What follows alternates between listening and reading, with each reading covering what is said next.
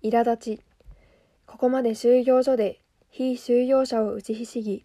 ほとんどの人の内面生活を幼稚なレベルにまで突き落とし、非収容者を意志など持たない、運命や監視兵の気まぐれの餌食とし、ついには自ら運命をその手で掴むこと、つまり決断を下すことを尻込みさせるに至る、感情の消滅やドンマについて述べてきた。感情の消滅には別の要因もあった。感情の消滅は、ここまで述べてきた意味における、魂の自己防衛のメカニズムから説明できるのだが、それだけでなく、肉体的な要因もあった。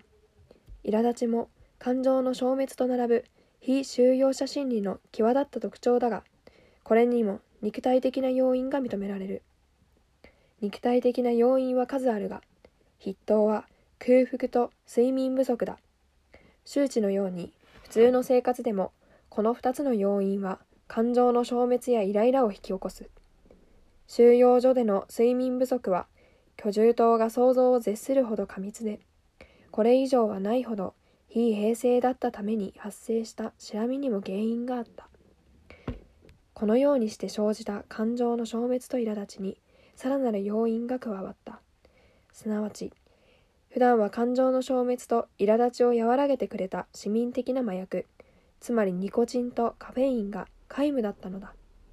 そうなると感情の消滅にも苛立ちにもますます拍車がかかった。